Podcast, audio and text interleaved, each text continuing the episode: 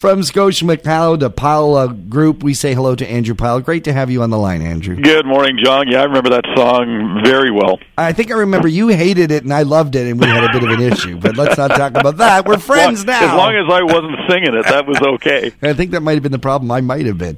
Yeah. We've got lots to talk about today, of course. I noticed that you put out an article that was pretty interesting about just something went crazy on the stock market, and it continues to react. Yeah, I mean, that's the pot sector, John, and obviously this has been water cooler talk for a long time now. As we approach the date for legalization in Canada, which is October 17th, so we're now within the month of that event happening. But, of course, the speculation that has taken hold of the sector regarding the companies that are producing marijuana that will go into this industry has just been massive. And you know when something has reached what I would call a mania stage is when people that would not normally talk about investments, you know, like grandmothers and that, you know, are talking about this in a Walmart store. Right. Then you know that you've reached the mania stage. And I think last week when we saw the performance of Tilray, one of the newest entries to the market, that definitely was the case. I wanted to ask you about this because I had a discussion with someone about it, and they made some interesting points.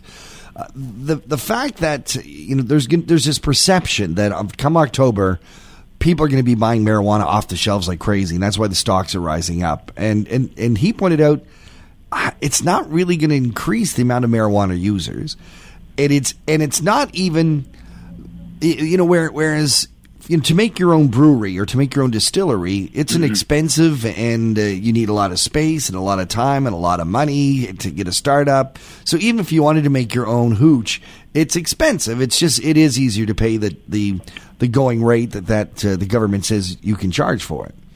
But when it comes to this, people can and will be allowed to grow their own, and it's not that hard. No, and I think that's one part of it for sure is that part of that legalization aspect of this. And, you know, to put some perspective, the full legalization, so when we talk about food products, a lot of this talk lately, John, has been about, you know, alcohol companies and beverage companies buying into the sector. Coke, for example, Molson Coors, because we're now talking about infused drinks. Right. You know, the legalization schedule for that is still down the road. That's not going to happen on October 17th, but most people expect it will happen. So you're absolutely right. You know, it will be easier for people to do it, but the capital, to your point about, like, how much does it cost to make this? It is hugely expensive. But having said that, the amount of capital that has been raised in this industry is stunning over a very short period of time. And, you know, back to the Tilray example, I mean, Tilray, BC-based company, a lot of our listeners probably have read the stories over the weekend, but, I mean, this stock only went public back in July. And last week, and this stock trades on the U.S. stock exchange, doesn't even trade on the TSX, hit $300 U.S. per share. And at that level, you know, the market cap of this company, John, was bigger than Barrick Gold. And Barrick Gold is the biggest gold producer in the world. And at one point last week, it was actually bigger than American Airways.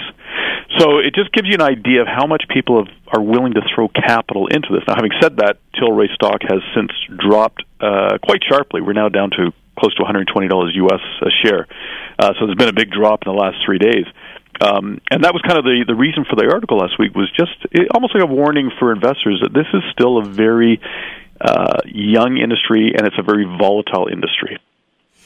Do you recommend folks invest in it? Are you saying, hey, this has got to mania proportion, I would just hang low? I would be careful, John. I mean, you know, let's put some perspective around this. I mean, the Toronto Stock Exchange has a group of stocks that we refer to as the healthcare group.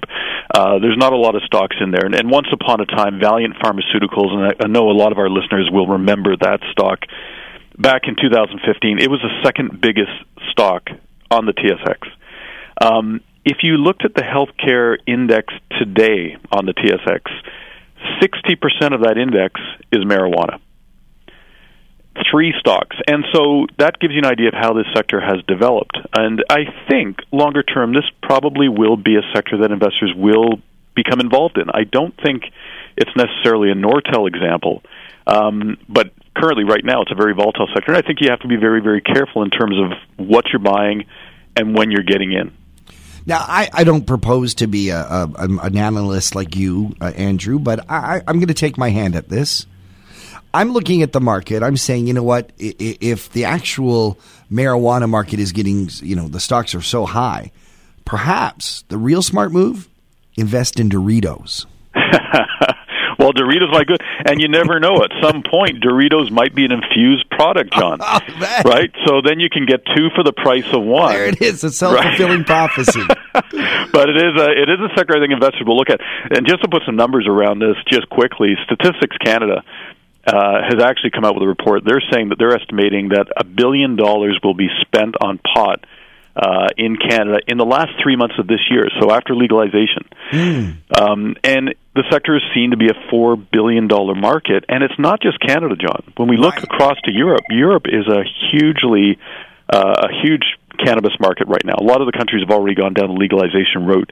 They're now estimating that close to $30 billion will be the market for medicinal marijuana in that continent. So I think it's a sector that's here, and it's a sector investors probably will look to get involved in. But again, just you said, you know, we're in a mania situation right now, and just be careful in terms of what you're buying and the prices that you're paying for it. But it does seem like Canada stands to win as more and more countries legalize, because even in the world of medical marijuana, Canada's shipping lots of it out to Europe. Absolutely, and that's why I think Tilray garnered a lot of attention last week, because again they've received approval to basically ship medicinal marijuana products to the United States. Keep in mind, California, John, you know, has a market. Colorado has a market. So even in the states, there are already pockets of places where we can ship into. So the states in Europe represent massive export markets for an industry right now that Canada seems to have a competitive advantage. We are hearing signs, or at least some dialogue from south of the border, that people who are who sell marijuana or purchase marijuana, if you use marijuana, you may not be allowed across the border. How does that fare for companies that would like to American companies that would like to invest in marijuana? And is the Canadian government are they going to make sure that foreign ownership doesn't take over the market here? Good questions, John. And right now we don't know. Usually we have restricted foreign ownership in companies or industries in Canada if we saw them to be sensitive. And that could be from a national security point of view or just security of resources, for example, you know, oil and gas or infrastructure. This is a little bit different. This is, at the end of the day, a product. This is no different than a company making drugs. Or beer. And again, Valeant Pharmaceuticals, a good example. Not that the stock returns were a good example, perhaps, but you have companies in Canada that do have foreign ownership because they sell products into the states and around the world. And it's hard to see this as being any different, and why this would be viewed as somewhat more sensitive from a foreign ownership point of view. But a great question, and we really just have to see how this transpires. And how will those companies deal within America if they're stopping people from crossing the border? They're certainly not going to want the American government wouldn't want to be working with companies that are investing in marijuana. That's a good point, and of course that brings into play the whole NAFTA situation, John. You and I have talked about like what is happening with NAFTA and trade with the states. At some point, does this industry get engulfed in that if we, were to see a disentanglement of NAFTA, if we go down kind of the worst case scenario path with NAFTA and we start getting trade restrictions into the states, does that impact this industry as well? And again, time will tell. Interesting stuff. Andrew, people want to follow up more with you on some of what we've talked about with the marijuana stocks, or if they want to catch some of the stuff that you have online, where should they go? Well, John, if they go to our website at pilegroup.ca, they'll see links to a lot of the commentaries that we put out, including the one that we just talked about this morning, including our contact information. And if anyone has any questions, feel free to get hold of us. Andrew Pyle, Director of Wealth Management, Senior Wealth Advisor for Scotia Wealth Management, the Pyle Group. Andrew, thanks for taking the time and being on Talk of the Town. My pleasure, John. You have a great week.